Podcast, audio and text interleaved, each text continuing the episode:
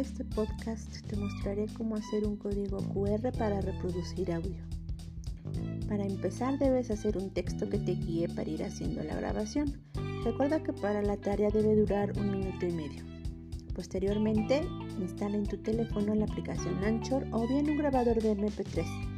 Te recomiendo Anchor porque te ayudará a poner efectos y a que suene un poco más profesional. Ensaya tu texto y lee en voz alta hasta que te guste como te escuchas. Ahora es momento de grabar, ya sea en Anchor o bien en algún grabador MP3. Te recomiendo hacerlo en tu teléfono móvil. Al terminar de grabar, dale los toques finales si así lo deseas. Ahora abre la página miqr.com y selecciona generar un QR de audio. Copia la dirección para compartir tu QR si lo realizaste en Anchor, pero si lo grabaste con una grabadora MP3 te recomiendo guardar el audio en la página archive.org.